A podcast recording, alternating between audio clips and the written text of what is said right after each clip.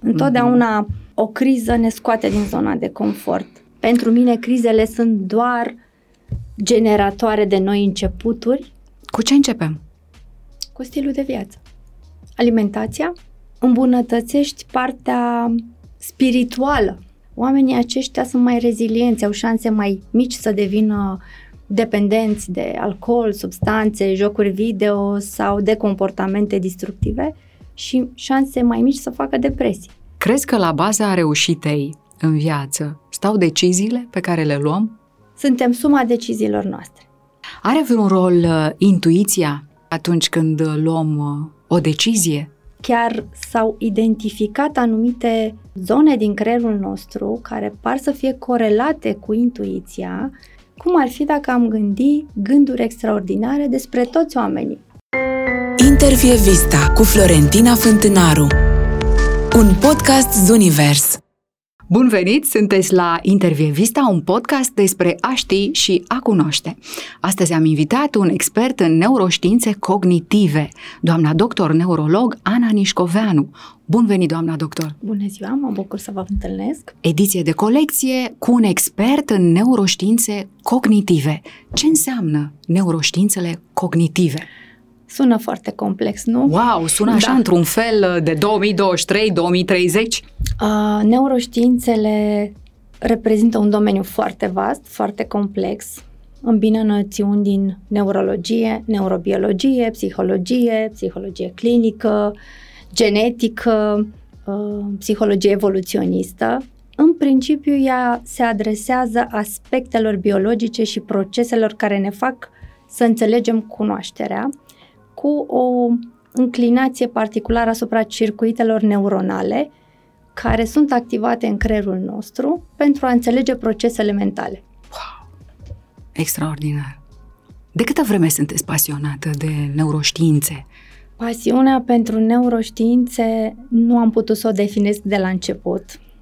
Um, ea este cea care m-a îndrumat spre medicină și neurologie. Și nu neurologie. am avut altă opțiune, recunosc. Nici nu v-ați dorit altceva? Nu, nu mi-am dorit niciodată o altă specialitate, pentru că întotdeauna am vrut să înțeleg cum gândim, de ce luăm anumite decizii, ce sunt emoțiile, cum ne influențează ele în decizii și în comportament.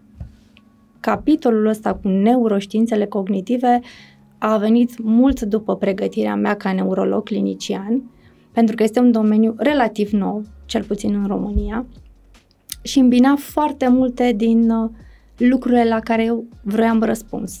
Și vroiam niște răspunsuri pe care să le pot pune în practică. În primul rând pentru mine și apoi pentru ceilalți. Ce vi se pare fascinant la, la domeniul ăsta?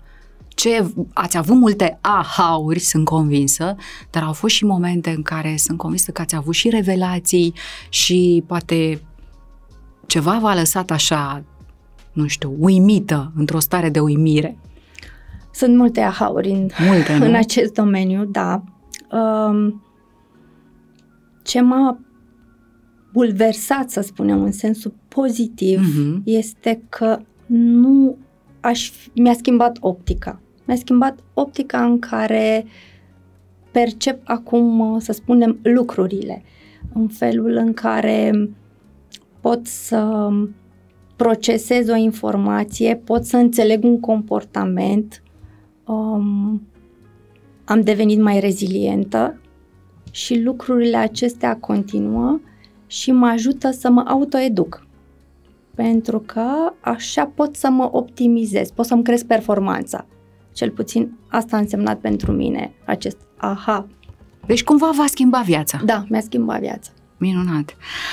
Credeți că unificând lumile științei și spiritului putem ajunge la iluminare? Se vorbește Da, se mult vorbește despre mult. asta.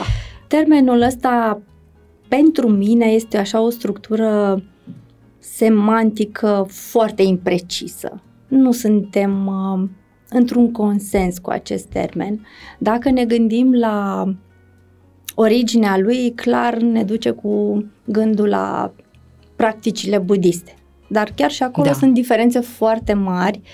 Uh, dacă i-am întrebat pe cei din acest domeniu cum privesc ei acest uh, Concept. Conceptul acesta legat de neuroștiință nu a rămas indiferent. Lumea științei caută în continuare uh, soluții și caută să introducă în partea de cercetare ceea ce oamenii fac de mai mult timp. Meditație, da. mindfulness. Da. Dar uh, încă mai avem până să dăm un răspuns. Pentru că înseamnă un lucru diferit pentru fiecare dintre noi acest concept, iar știința trebuie să lucreze cu, să spunem, cu anumiți parametri, cu anumite lucruri pe care să le poată măsura în creierile mhm. noastre, dacă ne referim strict la creier, bineînțeles. Da. Și nu toți percepem acest concept în același mod, nu toți suntem la fel de experimentați și atunci este foarte greu să găsim acele constante pe care le putem evalua. Dar uh, se poate asta și este cumva accesibil pentru tot omul. Chiar dacă nu toți suntem la fel, chiar dacă nu toți percepem la fel, nu? E posibil. E posibil. Cine și știe? clar nu percepem la fel. Da. Lucrul ăsta trebuie de la bun început înțeles. Este partea unicității noastre. Da, da. Orice experiență am lua, fiecare dintre noi o va vedea prin filtrul lui. Nu va fi aceeași. Deși realitatea exterioară este aceeași, experiența mm-hmm. în cadrul realității noastre interioare este complet diferită. Este cumva această iluminare, de fapt, o schimbare și de optică asupra necazurilor. În această iluminare, necazurile sunt considerate oportunități, nu? Nu ar fi mai bine să începem cu asta? Da, din, pentru mine aceasta este filozofia de viață. Și wow. nu a fost aici, a fost altfel. În punctul ăsta am ajuns după criză. Întotdeauna mm-hmm o criză ne scoate din zona de confort, ne determină să ne optimizăm, ne determină să căutăm în mediul nostru resurse ca să-l dominăm, ne determină să ne cunoaștem și pentru mine ă, conceptul acesta înseamnă, da, o schimbare de optică. Adică poți să iei ceva, un, o experiență, să spunem, cu conotații negative, ceva ce te-a de, te-a dat da, peste cap da. în viața profesională sau în viața personală și poți să transformi acest lucru în următoarea te treaptă pentru a te optimiza. Poți să iei criza asta și să o transformi în cea mai bună experiență a vieții tale. Depinde cum privești lucrurile. Dacă e să ne întoarcem uh, în copilărie și să ne uităm la părinții noștri, mai ales la mamele noastre, la bunicile noastre, cum transformau cumva, nu? Era un dat al lor. Parcă era de la sine înțeles, ceva firesc. Din ceva rău, cum era pe vremea neajunsurilor da. de tot felul, că nu găseai mâncare, și reușeau să țină echilibrul acela și starea de optimism. Ce anume le determina din interiorul lor că se spune în neuroștiință, nu? Că e ceva mai mare decât noi, care ne ține optimismul la un nivel care să nu te ducă să te arunci, nu? Creierul nostru în este... prăpastie. Da, creierul nostru este proiectat astfel încât să ne asigure supraviețuirea. Indiferent ce situație o să întâlnim, el are resursele prin care noi să activăm anumite comportamente care să ne ajute să ne dominăm mediul și să valorificăm orice lucru mărunt din nimic, să spunem așa. Așa suntem construiți și lucrul ăsta ne-a asigurat evoluția. Altfel nu am mai fi fost ca specie, cu siguranță. Claritatea mentală poate fi obținută de oricine. Credeți? da. ziceți? Da. Cu exercițiu. Cu exercițiu, cu nu? Pentru claritatea asta mentală, ce exerciții faceți sau ce exerciții sugerați? Mm, am să spun ce fac eu. Exact. Și ce mă ajută pe mine, uh-huh. într-adevăr. Um, și am observat, uh, studiind, să spunem așa, rezultatele unor oameni de succes, că au o anumită rutină sunt extrem de disciplinați cu timpul lor. au o anumită rutină matinală, um, sunt disciplinați cu gândurile lor, fac mai des această, să spunem, filtrare a gândurilor, pentru că suntem pentru totdeauna gânduri și mintea noastră generează gânduri la nesfârșit, uh, gânduri la care suntem atenți, gânduri la care nu suntem atenți și este foarte greu în tumultul ăsta de informație să urmărești firul tău. Și pentru asta presupune să te antrenezi. Este un antrenament, antrenament al minții. Pentru că noi tot timpul, poate aproximativ la 10 secunde, gândim, simțim și acționăm. Și nu ne dăm seama de lucrul ăsta, nu suntem conștienți. Dar cu puțin mai mult exercițiu și făcând lucrul ăsta zilnic, este exact ca antrenamentul unui atlet, așa poți să lucrezi cu acest instrument cu mintea da. și să o, să o îmblânzești, să o faci să coopereze cu tine și să obții ce-ți dorești cu adevărat. Să faci un parteneriat Să faci un solid. parteneriat, da, nu? trebuie să faci un parteneriat. Mintea trebuie să fie aliatul tău, partenerul tău, dar trebuie să te antrenezi. Da. Presupune timp. V-ați dori să deveniți expert în neuroștiințe cognitive. Aici, în România, se poate obține un astfel de titlu? Dacă întrebarea se referă la obținerea unei diplome aici, da. nu. Nu se poate, deci, în România. Deocamdată, din câte știu mm-hmm. eu, nu. De aceea, cei care am urmat acest drum, cei mai mulți dintre noi ne-am uh, înscris la niște cursuri internaționale, acreditate. Unde anume ați uh, făcut asta? Adică e, există un centru anume în Europa, în Statele sunt Unite? Centre, sunt centre în Europa. Eu, mm. de exemplu, am urmat acest curs și am această acreditare de la Universitatea Isabel din Spania. Este un curs de neuroștiințe cognitive ca atare, de expert în neuroștiințe cognitive, unde nu te poți înscrie decât dacă vii dintr-un anumit domeniu, adică dacă ești neurolog, psiholog sau psihiatru, pentru că nu ai avea cum să înțelegi aceste noțiuni și îți trebuie o bază foarte solidă. Ești atent selecționat, să spunem, ești verificat că ai această mm-hmm. pregătire anterioară, iar cursul în sine presupune multe etape cu părți uh, de cunoștințe, de neuroanatomie, neuroimagistică, psihologie și cu tot felul de tascuri pe care le-ai de îndeplinit într-un anumit interval de timp uh, și, și cu nota ta personală. Cu Asta și cu darurile, nu? Personale, nu? Mult. Da, da. Și cu felul în care tu ai înțeles aceste da. lucruri și asta mi-a plăcut cel mai mult. Da. Extraordinar. Da. E minunat ce spuneți, pentru că sunt foarte mulți uh, coach, tot felul de speakeri, uh, care apar așa ca ciupercile după ploaie și ne învață despre neuroștiințe, despre psihologie, despre subconștient, despre tot felul de alte lucruri. Dar nu știm cine sunt ei. Nu știm cine îi validează, cine îi recunoaște cu adevărat.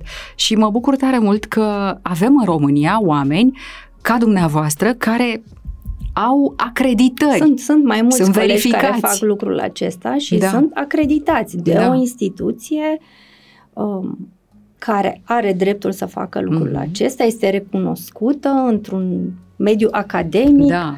Și sunt studiile, și sunt adică studii, studii nu, făcute nu și adevărate. și nu da. crezându-mă Din căuci. cărți, așa că nu, am, am citit, citit două cărți, am citit trei exact, cărți și da, în niciun caz. pregătesc nu, pe cineva, nu. devin uh, coach life. Um, dar spuneți-mi, doamna doctor, își doresc oamenii cu adevărat uh, claritate mentală? Ce credeți dumneavoastră? Constat în ultima perioadă că este și în țara noastră un mare, o mare nevoie pentru acest lucru. Chiar dacă oamenii nu știu să o denumească așa. Sunt în căutarea așa. unei soluții pentru a lua cele mai bune decizii. Da. De aceea am văzut că urmăresc, sunt pe tot felul de podcasturi, citesc cărți, mm-hmm. este cerință și mă bucură lucrul ăsta și mă bucură lucrul uh, legat de, de știință că oamenii au înțeles că știința este în folosul lor Știința lucrează pentru oameni, știința vrea să dea oamenilor răspunsuri. Și nu mai, uh, nu mai trăim în acele uh, în acei ani în care erau niște bariere între gândirea științifică și experiența umană.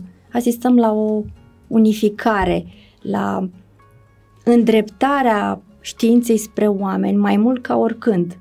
Și văd și adresabilitatea asta din partea oamenilor, că nu știu da. unde să caute. Exact. Pentru că sunt așa de multe informații și nu știi pe cine să crezi și ce să înțelegi. Și ce așa. să înțelegi, exact.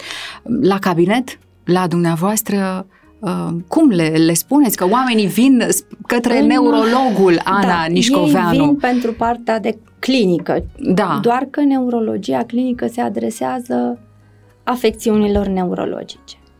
Dar tot mai mult constatăm că avem un segment de oameni tineri, să spun grupa asta 30, 50, poate chiar mai mult, uh-huh. care nu au nicio afecțiune care vin să ne întrebe anumite lucruri despre creier, despre cum funcționează, ce pot să facă ei să nu ajungă, nu știu, peste 10 ani să se confrunte cu o afecțiune neurodegenerativă pe care nu ne-o dorim cu siguranță, pentru că sunt oricum în creștere exponențială.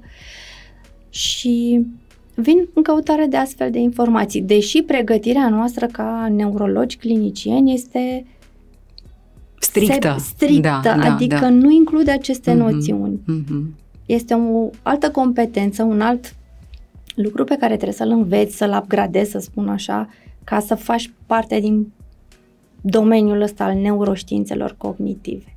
Spuneați mai devreme că sunt din ce în ce mai multe cazuri de, de degenerative, da, sunt foarte cognitiv, nu? Adică... Da. adică în spectrul ăsta larg includem mm-hmm cea mai temută afecțiune pe care toată lumea o știe, demența, demența. Alzheimer. Da. Uh, sunt mai multe feluri de demență, dar ea este cea care sperie pe toată lumea și de care probabil toată lumea a auzit. Vorbim de afecțiuni uh, neurodegenerative cu impact motor, cum este boala Parkinson, care și ea poate să asocieze o formă de demență particulară. Uh, vorbim de tot felul de afecțiuni care sunt neurodegenerative motor, așa cum sunt atrofiile spinale, sunt lucruri foarte complicate. Da.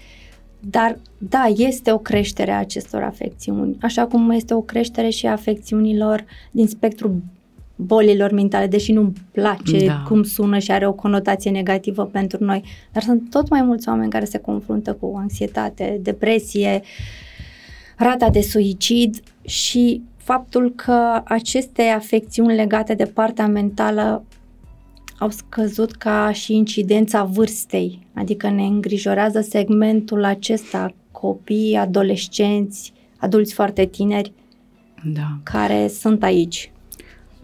O lume întreagă a rămas șocată când a aflat de boala prin care trece Bruce Willis. O formă particulară de demență, exact, cred că este exact. demență frontotemporală. Da, cred. exact. Da. E, e șocant cum uh, un superstar, da? Ai putea spune la banii lui, am înțeles că filmele lui au adus încasări de 5 miliarde de dolari, a ajuns în punctul în care nu mai poate face mare lucru și nu îi se mai poate face mare lucru, ai crede că știința nu reușește. Nu, nu reușește. Nu reușește. Nu... Spuneați mai devreme că e vorba de această prevenție pe care, iată, oamenii mai tineri Uh, își doresc să o facă, să o pună în practică, să nu ajungă uh, să, să treacă prin așa ceva. Cu ce începem? Cu stilul de viață. Alimentația, igiena somnului, trebuie să acordăm foarte mare uh, interes acestor subiecte, pentru că ele sunt la îndemâna noastră. Nu trebuie să-ți cumperi buline foarte scumpe, nu trebuie să mergi în centre de retreat uh, exorbitante, da. nu da. trebuie să renunți la ceea ce faci, dar trebuie să fii atent la aceste aspecte și țin de tine. Sunt la îndemâna ta să-ți modifici alimentația, să ai o calitate mai bună a somnului, să înveți de ce trebuie să dormi, câte ore, de ce trebuie să adormi la anumite ore. Mm-hmm um, să-ți îmbunătățești partea spirituală. Sunt tot mai multe studii în încercarea aceasta disperată de a vindeca afecțiunile de tipul depresie, suicid, anxietate, integrând partea spirituală.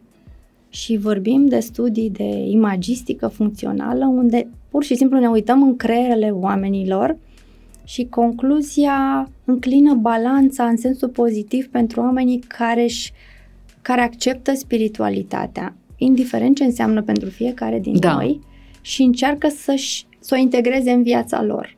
Oamenii aceștia sunt mai rezilienți, au șanse mai mici să devină dependenți de alcool, substanțe, jocuri video sau de comportamente destructive și șanse mai mici să facă depresii. Deci sunt lucruri simple pe care le putem face. Deci ne-am putea îmbogăți mintea, nu se poate spune, cu o nouă funcție psihică, nu? Să fim, cum so... se spune, colaboratorul conștient al lui Dumnezeu. Cum ar fi? Foarte interesant. Nu putem numi poate neapărat o funcție încă, din punct de vedere al științei. Da. Dar uh, care ar fi, să spunem, pierderea dacă am accepta această optică?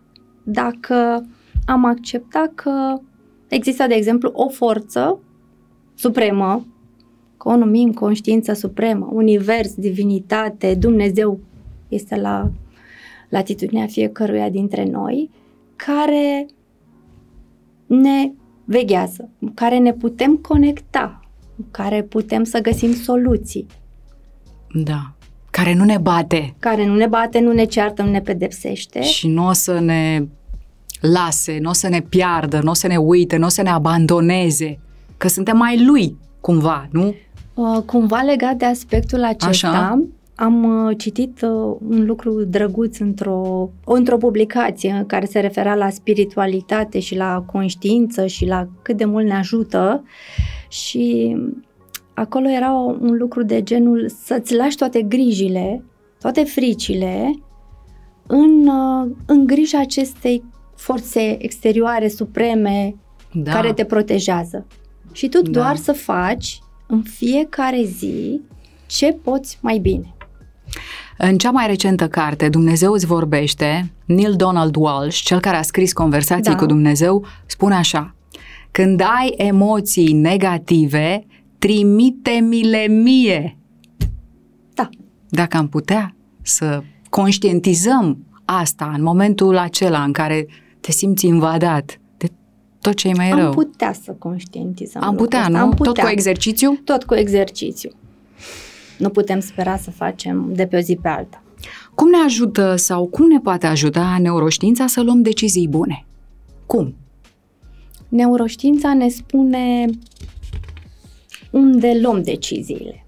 Adică ce ne arată uh-huh. clar că avem anumite structuri din creier Așa. care f- sunt um, pentru asta. Sunt pentru asta create. Și în mod particular uh, ne referim aici la lobby frontal, la cortexul prefrontal, pe care îl numim și organul civilizației, pentru că acolo planificăm, urmărim rezultatele planificărilor, ne setăm țelurile, uh, ne îndepărtăm stimulii care ne distrag de la țelul nostru și ne ajustăm tot timpul comportamentul în funcție de rezultate, adică de la punctul A la punctul B unde vreau să ajung, s-ar putea să am mai multe urcușuri și coborâșuri. Da, să fluctuăm. Să fluctuăm, dar nu-i nimic că această mm-hmm. zonă a noastră care comunică cu partea și cu partea de emoții, bineînțeles, da, ne ajută să ne regăsim drumul. Și poate că rezultatul final s-ar putea să fie mai bun decât cel pe care ni l-am imaginat când am pornit spre drumul acesta. Când îmi imaginez tot ce e mai rău despre o anumită situație, mă gândesc. Încetează să-ți mai fie frică de propriile tale gânduri.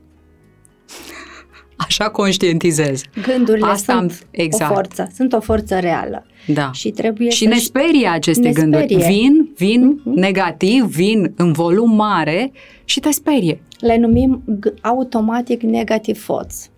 Ele există pentru toți oamenii. Da, toți Numai le avem. că unii dintre noi le identificăm, sunt chiar tehnici prin care le putem elimina, le putem uh, păcăli, să spun, le putem închide așa într-o căsuță și să nu le dăm voie să aibă forța asupra noastră.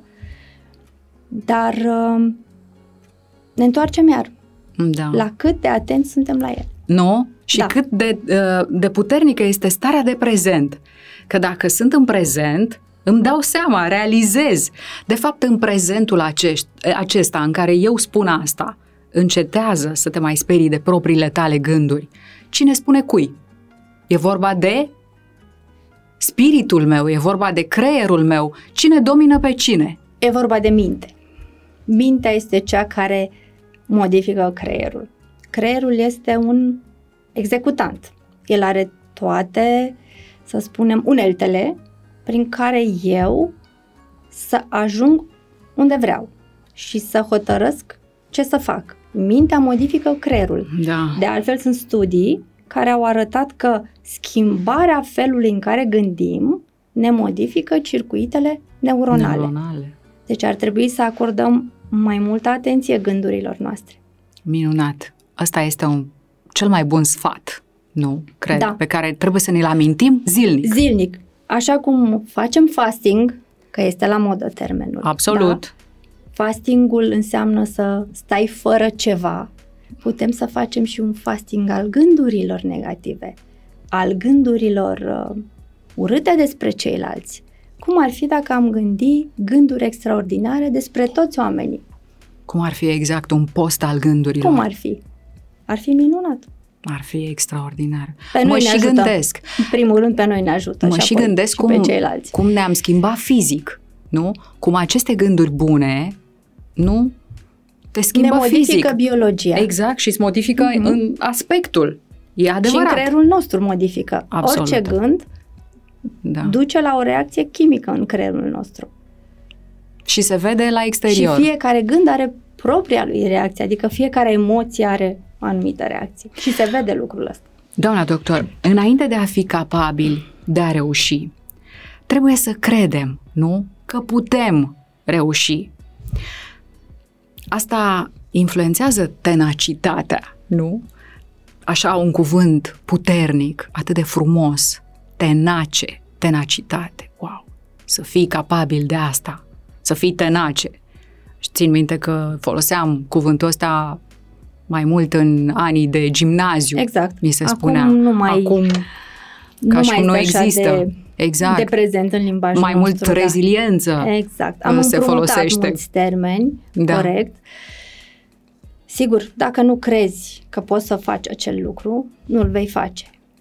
Dar sunt factorii disturbatori, sunt persoanele acelea care toți Ține de- vorbesc, lasă că nu poți, stai tu liniștit că nu o să ți se întâmple.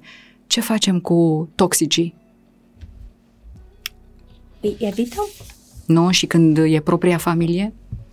Când sunt chiar membri Se întâmplă din adesea familie? ca aceste persoane toxice Mhm. să fie în familia noastră, nu Da. cu intenție, bineînțeles. Da, e adevărat. Cele mai și multe zic că te pun eu cu sunt- picioarele pe pământ. Da, sunt fără intenție. Există oameni care sunt, să spunem, dotați nativ să fie mai tenace, mai perseverenți, pentru Mhm. care nimic nu poate să nu există vreun obstacol care să-i determine să nu meargă mai departe. Și există niște reguli ale unei, ale unei minți de succes. În primul rând, mintea nu știe dacă o minți sau îi spui adevărul. Ea acționează în conformitate cu ceea ce gândești predominant, cu gândurile tale. E ca și când ți ascultă gândurile. Um, te motivezi singur, motivația este intrinsecă. Nu putem să așteptăm din exterior pe cineva care să ne spună hai că poți, o să reușești. Nu. Trebuie să o căutăm. Da, numai că și încrederea asta pe care ar trebui să o avem, că putem, nu? Trebuie cultivată. trebuie cultivată. Trebuie exact. cultivată. Și practicată. Și practicată. Nu? Încrederea că pot lua decizii bune poate elimina obstacolele din, cauza, din, din, uh, din fața dorințelor, nu? Din calea dorințelor noastre. Adică de multe ori avem dorințe, dar mm, mm, nu cred că o să se întâmple, nu cred că o să fie. Pentru că nu ne-am educat în acest sens. Avem un set de credințe pe care ni le formăm în copilărie și dacă pe parcursul vieții noastre de adult nu le analizăm și nu ajungem la o concluzie, îmi sunt de folos, merg mai departe, ce nu mi este de folos, schimb, îmi formez o nouă credință care este în acord cu cel care sunt acum și merg pe linia asta. Mă gândesc că poate și pentru dumneavoastră a fost așa un mic dubiu la un moment dat când uh, ați descoperit, v-ați descoperit pasiunea pentru neuroștiințe, că voiați să deveniți mai mult în zona asta, în domeniul da. ăsta, până ați devenit uh, expert. Da, au fost și gânduri care Sigur apăreau și o să reușești, oare chiar există, se poate să devin uh, specialist, nu, într-un astfel de domeniu, nefiind cineva din familie, nefiind cineva din uh, părinții noștri. Nici măcar nu? din anturaj. Din da. anturaj, iată. da. Uh, zici, o să fiu eu expert, o să devin eu, o să pot. Cine te aude din familie zice, la ce visezi tu? Exact. Sigur că au fost. Dar contează cât de mult ești dispus să depui acest efort pentru a atinge acel cel. Și mi-aduc aminte că am vorbit înainte noi de o substanță din creierul nostru care se numește dopamină. Da. Da? Dopamina este cea care ne face să ne dorim uh-huh. și asta e circuitul dorinței, dar mai există un circuit, de aia spunem că este dopamină versus dopamină, de exemplu. Da, da, da. Și este circuitul controlului care spune, bun, îți dorești lucrul ăsta, acum lasă-mă pe mine să proiectez așteptările, să fac itinerariu, ce pași trebuie să urmezi ca să ajungi în punctul final. Și trebuie să împarți pe bucățele mici. Și te vei, vei găsi acolo o continuitate între aceste lucruri și ori de câte ori o să ți se pară greu și o să zici nu mai ajung la destinație, cumva aceste amestecuri de substanțe din creierul nostru, în mod particular dopamina, ne va ajuta să ne atingem țelul. Nu interesează cum. Ea îți mm. livrează ceea ce îți dorești și ți asigură și tenacitatea, dacă putem să spunem. Da, deci avem un combustibil foarte, Extraordinar. foarte interesant și sofisticat și seducător. Și al care nostru. este dopamina. Și al nostru. Nu trebuie să-l luăm de nu. undeva, să ne-l împrumute nu. cineva sau să... Și-l avem cu toții. Exact. Nu este în funcție de familia în care te-ai născut, mm-hmm. nu știu, starea sa socială, bunăstarea ta. Toți oamenii vor reuși da în viață, nu? Dar uh, la baza reușitei, chiar vorbeam, uh, i-am pus întrebarea asta a fiului meu de 17 ani. Um, crezi că la baza reușitei în viață stau deciziile pe care le luăm? Vă dați seama, întrebam un copil de 17 ani. Și răspunsul lui a fost absolut. Un răspuns foarte bun. Suntem suma deciziilor noastre. Dar pentru a obține ceva, trebuie să știi foarte bine ce vrei. Trebuie să-i spui, să trasezi foarte clar, cât mai descriptiv, cât mai în detaliu, ceea ce-ți dorești, să proiectezi pașii, cum vei obține acel lucru. Și apoi să perseverezi în fiecare zi pentru a obține acest cel. Deci am să știu ce vreau, decizia, uh-huh. acțiunea, ce trebuie să fac și da. să perseverez în fiecare zi.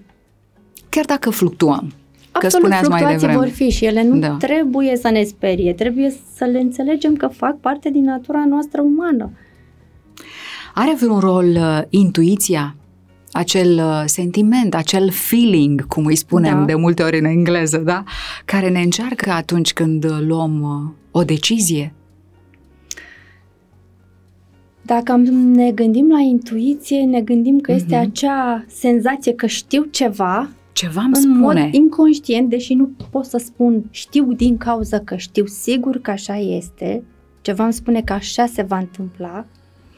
Și da, intuiția a înflăcărat mințile oamenilor de știință și a chiar s-au identificat anumite uh, zone din creierul nostru care par să fie corelate cu intuiția, așa cum sunt ganglionii bazali, în special nucleul caudat, așa cum, sunt, uh, cum este lobul parietal. Și da, este diferență și între noi, între oameni, Aha. nu suntem la fel de intuitivi și are mai multă legătură cu emisfera noastră dreaptă. Mm-hmm. De altfel, la capitolul ăsta, intuiție, femeile stau mai bine și este dovedit științific. Da. Sunt mai da. intuitive, știu să, să înțeleagă de cele mai multe ori au această abilitate să deslușească o informație non-verbală din comportament și este o abilitate pe care de asemenea o putem cultiva. Sunt oameni care sunt mai intuitivi și și pe aceasta o putem antrena. Și pe aceasta? Da. Cum? Fiind mai atenți la noi, la felul în care reacționăm, la ceea ce simțim. O, americanii spun într-un fel, it's in your gut. Mm-hmm. Și atunci necesită puțin, uh, puțin instructaj, să spunem. Mm-hmm. Dar dacă vă uitați la cei care conduc companiile astea mari, CEO, așa, de multe ori iau decizii pe baza intuiției. Ești mai bun la intuiție în domeniul tău, să zicem. Cu cât ai aprofundat domeniul în care evoluezi, poți să devii mai intuitiv. Este un, un skill, o abilitate. Da, clar, clar. Luăm și decizii inconștiente, automate, Sigur. nu? Sigur. Memoria, ce rol joacă în luarea acestor decizii? Când ne referim la memorie, poate ar trebui să spunem că zi de zi noi folosim memoria de lucru. Uh-huh. Memoria de lucru ne ajută pe noi să luăm informațiile și să le conectăm, informații care sunt la distanță, în timp, să le unim, să le dăm un sens și să creăm un concept. Avem și memorie episodică legată de anumite contexte. Uh, avem o memorie semantică, e complexă memoria. Wow, da. Și sunt anumite zone care deservesc lucrul ăsta, un rol particular îl uh, asociem hipocampusului, dar intuiția se leagă cu memoria pentru că ne ajută să identificăm în experiențele noastre anterioare, inconștient, am pierde foarte mult timp să căutăm în trecut când m-am întâlnit cu situația asta, da? Face lucrul ăsta mult mai repede, fără să spunem să treacă prin filtru conștient. Aha. Dar folosește experiența noastră anterioară, da, și se corelează cu memoria acolo. Da, mare lucru. Mediul influențează funcția cognitivă, da? Războiul ăsta de la mii de kilometri ne amplifică nesiguranța o nesiguranță pe care o simțim, ne e proprie, ne e specifică, nu? Pentru da. că mai e un creier, acela de demult, nu? Cel primitiv, care luptă pentru supraviețuire. Exact. Da. Și tot timpul e în alertă, nu? Acest uh, război, acest mediu, da, creat de război, ne influențează deciziile. E adevărat? Da. Chiar dacă e la mii de kilometri. Da. Pentru că instinctul nostru de supraviețuire nu se închide niciodată. Și este o amenințare, chiar dacă e la distanță, o, o percepem, o simțim. Da. Chiar dacă nu dăm curs să acum disperării, nu știu, să ne facem bagajele, să vindem exact. tot și să ne ascundem într-un bunker. Dar, da, ne activează acest uh, dispozitiv, să spunem, de acest arsenal de supraviețuire. Și ne face să fim mai tensionați, mai... Uh-huh. Uh, mai anxioși? Mai anxioși, cu siguranță, uh-huh. să creăm, să derulăm scenarii mai puțin pozitive. Da. Iar uh, comunicarea, relațiile astea pe care le avem cu toții în mediul online, datorită expunerii, nu? Și felul în care vine informația către noi, cu atât mai mult, nu? Bombardarea asta cu știri, ah, ce se întâmplă acolo. În anii 80, habar n-aveam Sigur ce se întâmplă da. în Africa sau în orient. Acum, accesibilitatea aceasta a informațiilor crește, crește gradul de nici angoasă. nu poți evita. Da, din păcate. Înainte de a lua o decizie conștient, doamna doctor, aceasta deja a fost luată în inconștient? Se spune, nu? Că foarte cu câteva secunde, că, da, undeva la este 10 foarte secunde. rapid procesul acesta Mm-hmm. și dacă vă amintiți la început am spus acel lucru. Think, feel, act. Așa funcționăm și durează cam 10 secunde. Deci, foarte probabil, la nivel inconștient, decizia este luată și apoi devine conștientă. Mă gândeam la faptul că înainte de a porni un război conștient, decizia a fost luată în inconștient. Înainte de a trece concret la niște fapte, bune sau rele, deja am gândit-o, am simțit-o și e acolo. Și e acolo. Înainte de a o exprima, mm-hmm. înainte de a o concretiza.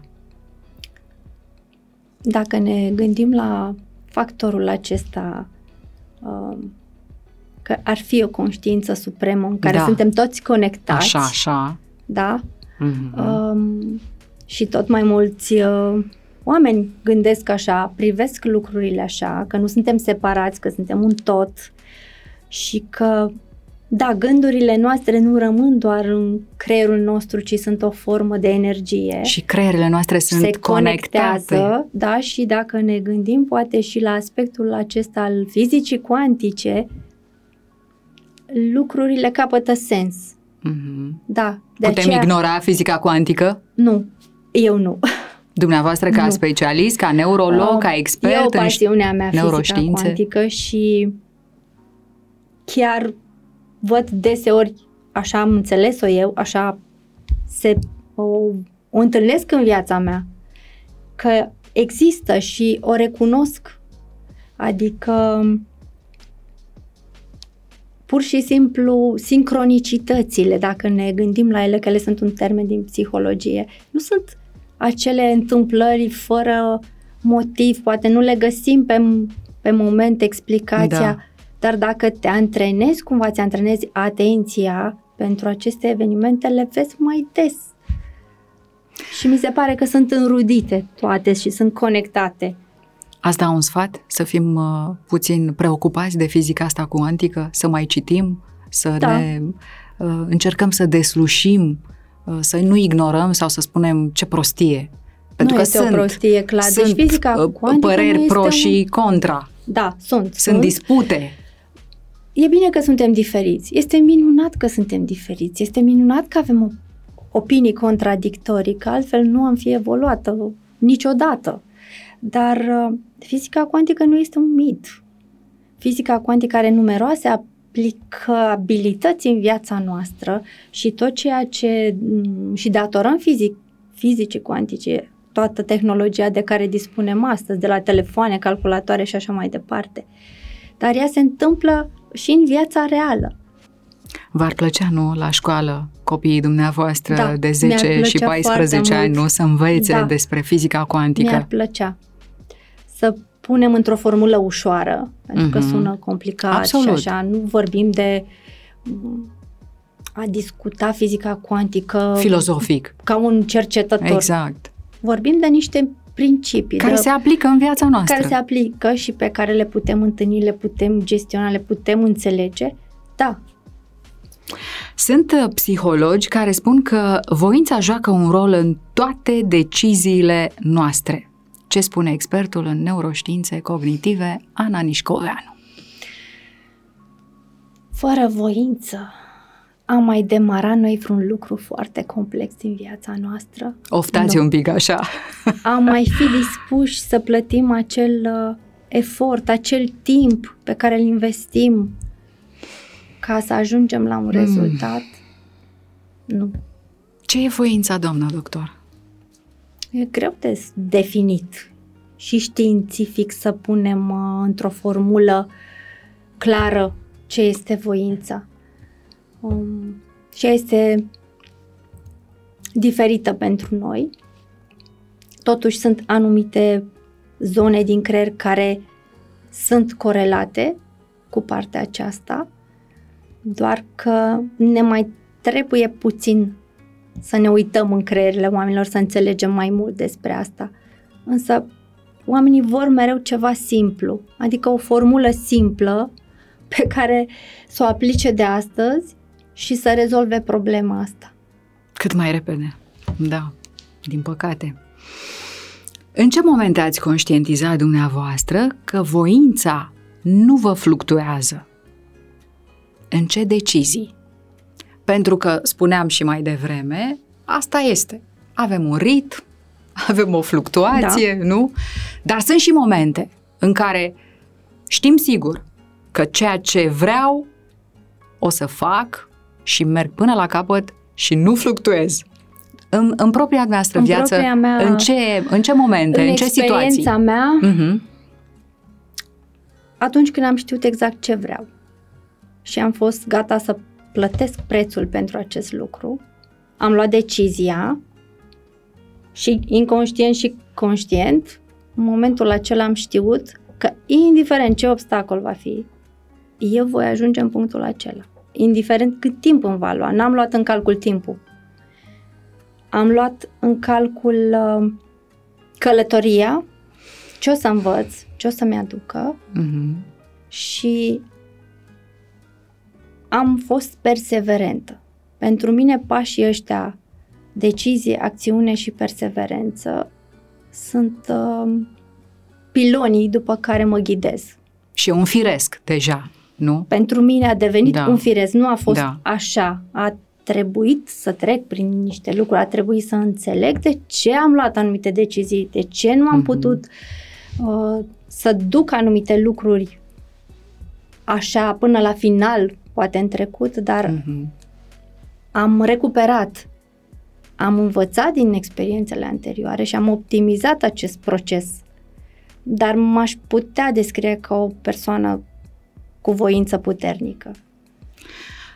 Ați simțit asta în viața profesională mai mult? Adică uh, felul în care ați calculat, în care ați decis pentru că mulți oameni se gândesc mai mult la viața profesională atunci când vorbim despre calcul, despre strategie, despre mm, aceste decizii nu și viața, lasă viața personală așa, la întâmplare, adică fără să o gândească mai, mai calculat. Nu neapărat în viața profesională, ci în viața mea personală. Per ansamblu, per, ansamblu, per întreg. Da. E mare lucru, pentru că de multe ori avem una, dar nu avem alta. De da, obicei... pentru că suntem maxați. Exact. Dar am avut fluctuații în care, da, partea profesională a fost cea care a contat sau pentru cea care am, dis- am depus mai mult efort sau am alocat mai mult timp în mhm. detrimentul mm-hmm. celelalte. Cu siguranță toți facem lucrul ăsta și a nu se înțelege că este greșit. Doar că tot experiența din viața de zi cu zi m-a învățat mai mult decât uh, partea asta profesională. Nimic nu poate să-ți aducă mai multă știință decât experiența umană. Nu, trăită. Trăită. Cu adevărat. Da, așa din cărți poți să citești multe lucruri, poți să înțelegi conceptele astea abstracte, dar până nu le experimentezi și nu le asimilezi ca experiența ta, din viața de zi cu zi sau din experiența celorlalți și nu le integrezi cu tine, nu o să fie da. un progres. Voința este o virtute. Pentru dumneavoastră, care este virtutea cea mai de preț? Pentru mine, cea mai de preț. Empatia. Empatia? Da. Dacă ar fi să aleg o calitate pe care aș vrea să o am pentru totdeauna, Așa. este empatia. Wow. Acolo mă regăsesc cel mai mult. Aici avem probabil cel mai puțin progres în societatea actuală. Aproape că am uitat de lucrul acesta. Și poate de asta suntem și așa de deconectați și trăim doar pentru uh, doar în lumea asta virtuală mm-hmm. a social media și nu mai știm să interacționăm. Um, de asta devenim poate așa de egoiști, nu mai suntem atenți la nevoile celorlalți și uităm că noi suntem niște ființe sociale, iar empatia ține de partea aceasta socială. Oamenii de succes au o voință foarte puternică atunci când e vorba de decizii. Vorbeam mai devreme de, de oamenii, despre oamenii de succes. Um, ce părere aveți? Ei o țin pe a lor în momentul în care au o hotărâre, au un plan, au o strategie, își pun voința la bătaie. Au o anumită strategie prin care văd lucrurile. În sensul că pot să vadă un obstacol sau un eșec uh-huh. ca o ocolire spre succes. Majoritatea dintre noi, în momentul în care avem un eșec, să spunem, profesional, da. da? N-am promovat un curs, am o restanță. Uh-huh. Ne simțim demoralizați. Nu suntem suficient de buni. Oamenii care cred în succes și care generează succes și succesul naște succes, văd altfel lucrurile. Este alta optică. Ăsta, din punctul meu de vedere, ăsta este secretul lor. Au învățat să ia orice nu ca pe o, ca o amânare pentru un viitor da mai mare, pentru o reușită și mai mare. Ca o amânare, nu ca o anulare. Ca o amânare. No, exact. Da. exact. Cât de important este autocontrolul sau voința pentru a fi un om de succes? Foarte important. Dar uh, autocontrolul legat de partea de creier este da. cel care ne dă voie să ne manifestăm într-un anume fel, într-un anumit context. Lobii aceștia frontali, în special cortexul, cortexul prefrontal, este cel care știe să spună nu mm-hmm. e mhm. momentul potrivit, așteaptă. Mm-hmm care te face să-ți adaptezi reacțiile în funcție de contextul, de momentul în care ești. Se vorbește, doamna doctor, despre autocontrol în ziua de azi? Parcă e cam ignorat. Cam așa, ignorat, din nu? păcate. Ne lăsăm da. traversați de furie și de alte da. emoții. Dăm curs um, circuitelor dopaminergice de dorință și de acțiune și nu mai avem timp să accesăm circuitul dopaminei de control. Ce-ai de făcut? Ne educăm. Învățăm și răbdarea se învață, ca și optimismul, ca și fericirea, toate trebuiesc educate. Este mai important să ne focusăm uh, pe nu a trece prin crize sau pentru a le evita? Câteodată ne temem de aceste crize. Aoleu, să nu cumva să. Sau cum ar trebui să facem? Propria mea părere este că o criză ne ajută mereu să evoluăm. Nu ar trebui să ne fie frică de criză. Criza vine în moment în care, în care tu nu mai progresezi. Mm-hmm. Nu ai face Așa singur credeți. acea schimbare chiar dacă nu e generată de tine, e generată de mediul extern, să spunem, la job. Mm-hmm. Nu mai funcționează jobul ăsta, ești disperat, ce o să fac, asta am învățat toată viața. Dar criza asta poate, poți să o iei și să o transformi în cel mai grozav moment al tău pentru un nou început. Dacă o vezi din nou, dintr-o optică pozitivă. Dacă o vezi dintr-o, dintr-o nouă optică, mm-hmm. da. Și asta este cel mai greu pentru noi, dacă ne gândim că am fost educați într-un regim totalitar, unde toate lucrurile erau la fel, n-am fost niciodată instruiți, mă refer la categoria mea de vârstă, da. să gândim așa. Câți oameni din cei de vârsta noastră, grupa aceasta, au învățat lucrurile astea, în niciun caz la școală, le-au învățat fie din proprie experiență sau fie că și-au dorit să cunoască opțiuni, să spunem, mm-hmm în a reacționa la crize. Pentru mine, crizele sunt doar generatoare de noi începuturi. Am învățat să le văd așa, nu le-am văzut așa, m-am educat să le văd așa, de noi începuturi. Ce frumos spuneți! Noi începuturi. Vine o criză, O iei de la capăt. Și o să fii mai performant, o să-ți optimizezi toate resursele și o să-ți dezvolți noi abilități. Inclusiv reziliența se naște așa. Cum ar fi altfel? E abilitatea asta de a depăși orice adversitate pe care o ai, rescriindu-ți traiectoria. Din păcate, vedeți că nu avem acel răgaz, cumva, să îl poți da în momentul în care ești în criză, să-ți dai un pic de răgaz și pe urmă să o iei de la zero. Parcă toate vin și simți că nu faci față. Simți că te copleșește, că, că nu poți să o scoți la capăt. Dar din nou aici intervin gândurile, nu? Intervin gândurile. Stai așa că nu e așa. Da, intervin gândurile și ne întoarcem din nou la ele da. și la cât de importante sunt ele în ceea ce facem și în deciziile pe care le luăm.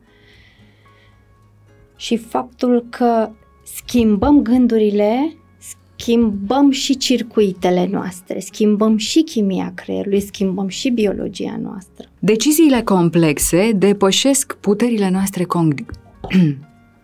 Deciziile complexe depășesc puterile noastre cognitive. Am putea crede că din această cauză nu suntem în stare să să controlăm uh, conflictele. Am putea crede că din această cauză oamenii continuă războaiele pentru că nu au resurse cognitive. Oamenii au foarte multe resurse, extraordinar de multe. Și cu toate astea? De, de-abia acum începem să le înțelegem. Cu toate acestea, nu realizăm că sunt două lumi diferite. Realitatea exterioară Așa. și realitatea noastră interioară. Este mai important cum reacționăm la aceste situații da? decât situația în sine. Da, avem sentimentul că n-am învățat nimic de mii de ani. Din păcate, se repetă istoria. Se repetă istoria, așa este. Și atunci, ce și nu totuși... ne ajută? Ce nu ne ajută? Nu ne ajută creierul? Nu mm. ne ajută disciplina? Nu avem autocontrol? Ce nu avem? Era o, o notă cine legată de istorie, nu numai aceasta că istoria da. se repetă, dar uh, cine uită istoria o va repeta în sensul negativ, adică să învățăm. Să, trebuie să învățăm din experiențele acestea. Deși nu arătăm lucrul acesta, nu ne-am fi așteptat ca în 2023 să avem două războaie, niciun caz nu ne-am fi gândit că ăsta va fi viitorul nostru.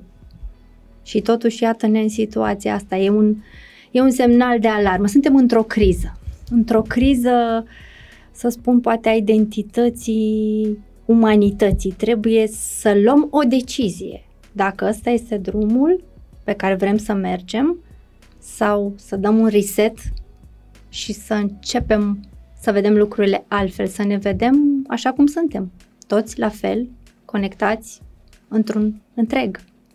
Suntem pe muche de cuțit, doamna doctor? Suntem. Suntem. De ceva vreme. De ceva, de ceva vreme. ani. Uh-huh. Și nu avem doar partea cu războiul, avem și partea cu modificările climatice. Sunt cumva mai multe crize care sunt în derulare. Dar nu ține decât de noi ca unitate, ca și tot. Nu putem, nu poate un singur om să facă schimbările, dar fiecare om este o părticică din acest întreg. De aceea, dacă în fiecare zi te vei gândi să faci ceva, să faci ce poți tu mai bine pentru varianta ta de meta-uman, să spun, dacă am îmbrățișat această idee și în fiecare zi ne-am strădui să avem gânduri extraordinare despre ceilalți și să facem ce putem mai bine, cu siguranță lucrurile ar căpăta o altă notă, o altă linie. În concret, nu? Dacă am face acest salt în conștiință, lucrurile ar deveni altceva în concret. Da. Nu? Gândurile se manifestă ca și conștiință, uh-huh. iar conștiința se manifestă ca realitate. Da. Deciziile noastre zilnice necesită atenția noastră și energie mentală. Că vorbeam mai devreme că atâta mm, tensiune, pe câtă tensiune e, pe atâta resurse cognitive trebuie să ai. Și se spune că nu prea sunt, că la un moment dat omul din cauza um, acestor uh, supra-solicitări uh, nu mai e în stare. Deci nu mai e în stare să ia decizii bune din cauza supra-solicitării. Sunt supra-solicitări pentru că sunt da. mulți stimuli, enorm de mulți da, stimuli. Exact. Nu mai putem să da. comparăm da. uh, felul în care suntem influențați astăzi de tot ce în jurul nostru cu acum 20 de ani, niciun caz. Da, dar ține cumva tot de noi. Ce facem? Cum ne împărțim uh, sau cum ne lăsăm, să spunem, uh, prada acestor stimuli? Cât de mult, uh, uitați cum s-au modificat lucrurile cu pandemia. Am devenit mai mai puțin interactiv. Au fost acești ani în care noi nu am interacționat deloc. Lucrul ăsta ne-a modificat, nu doar pe unul, doi, pe majoritatea dintre noi. Uh, petrecem foarte mult timp pe social media. Nu mai avem prieteni, avem cunoștințe. Uh, nu petrecem suficient timp în natură. Nu petrecem suficient timp uh, să ne să facem introspecție, să ne filtrăm gândurile, credințele, e bine cum fac, trebuie să schimb ceva, ce nu mă mai ajută, ce nu mai funcționează. Suntem tot timpul orientați prea mult poate spre lumea exterioară și acordăm mai puțină importanță lumii interioare. Dar dacă ar fi să ne gândim la această mână de oameni care ține soarta omenirii pe umerii și pe creierul lor, dacă pot să spun așa, acești oameni, sunt câțiva, au ei suficientă resursă cognitivă să poată să ia cele mai bune decizii pentru întreaga omenire, hmm. având în vedere că sunt supuși la ce sunt supuși. Da. Îi vezi că sunt câțiva și sunt care încotro. Trebuie să uh, rezolve și situația asta, și situația aceea, și pe aia, și pe aia, și pe ăla, și pe ăla. Pot ei? Foarte probabil că nu. De aceea... Și atunci soarta noastră, soarta omenirii, în mâinile cui? A noastră. E cu adevărat. În, de, în, în decizia fiecăruia dintre noi. Dintre noi. Credeți că acel ceva mai mare o să ne piardă? Ține doar de noi soarta noastră? Din punctul meu de vedere personal. Din punctul nostru de vedere, ca om de știință, nu. ca și cercetător. Nu ține doar de noi. Există, asta este părerea mea personală, așa văd eu lucrurile. Există clar,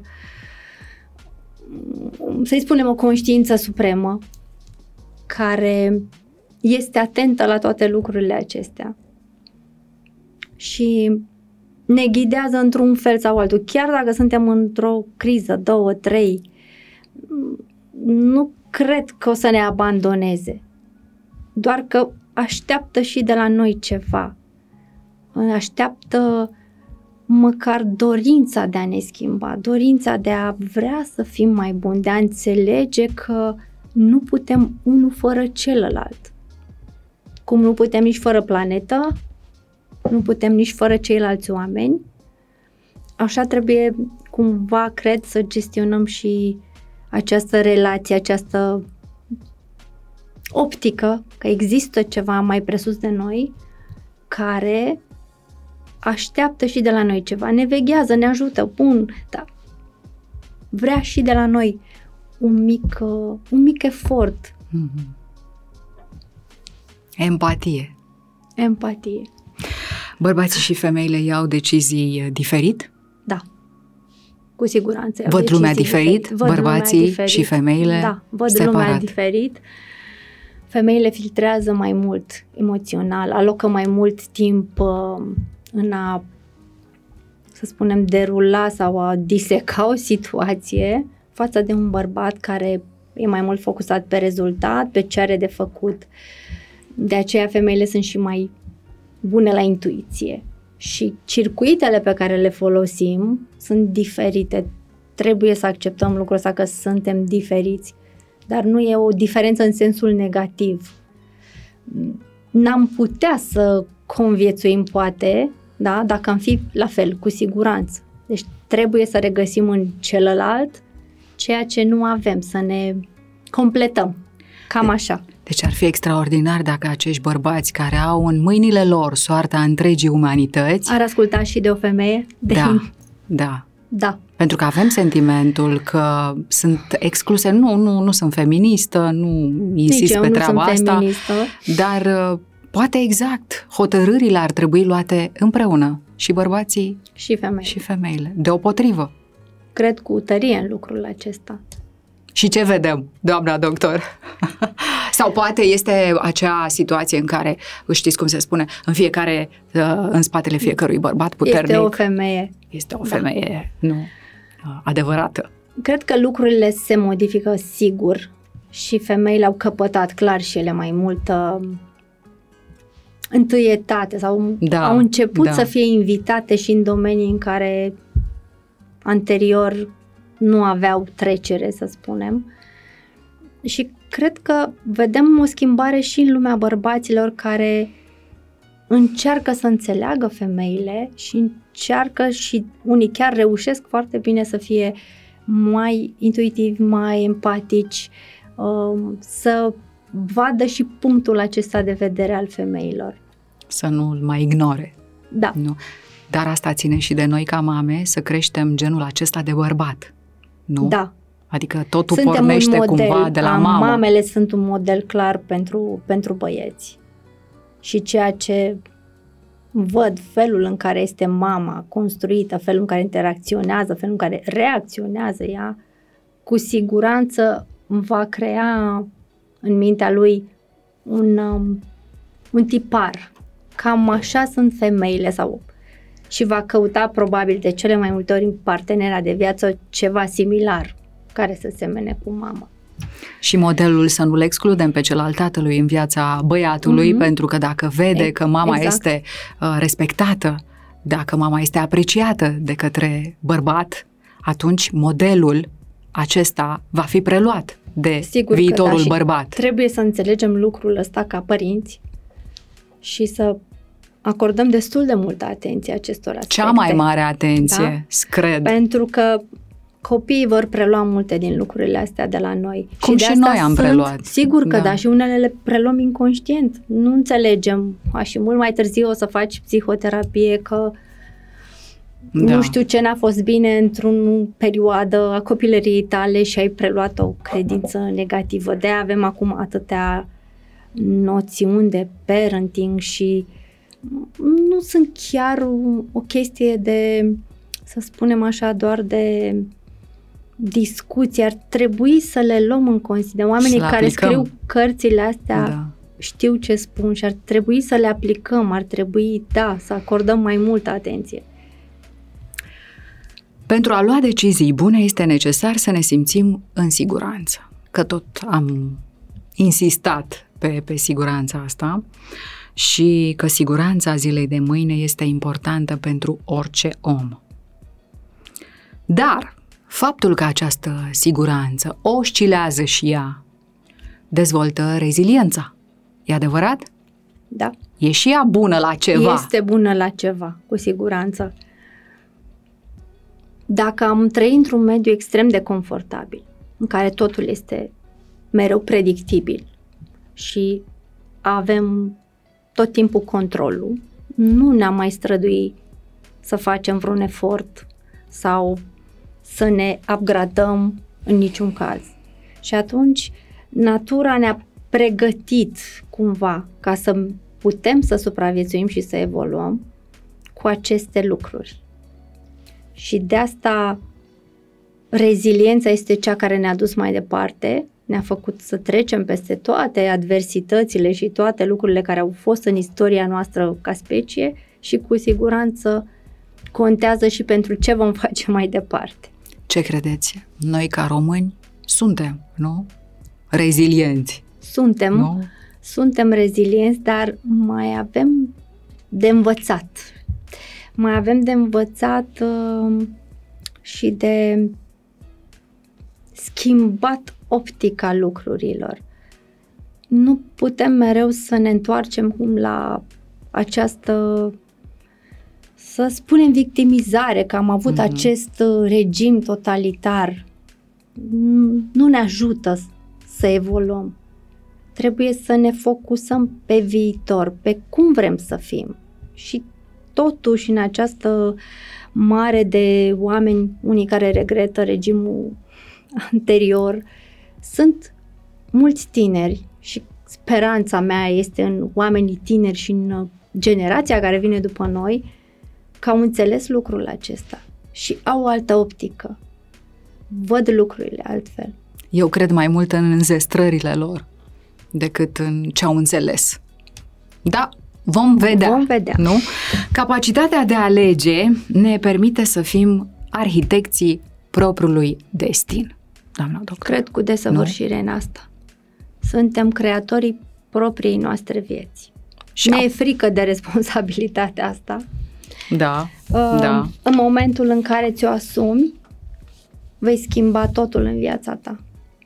Dar îți este teamă să iei responsabilitatea asta că până la urmă tu ești cel care își creează viața și că ceea ce ți se întâmplă este o reflexie a felului în care ești în interior, a felului în care gândești, ce-ți imaginezi, toate lucrurile acestea generează ceea ce ți se întâmplă în viața exterioară, în viața reală. Orice gând sădit se va manifesta. Așa că, da, cred cu desăvârșire că asta este, suntem creatorii propriei noastre vieți. Care este nivelul următor pentru doamna doctor neurolog, expert în neuroștiințe cognitive? Mm. Ce vă doriți? Doamna doctor, ați urmat pașii aceștia importanți, sunteți medic de atâta vreme, neurolog, acum sunteți expert.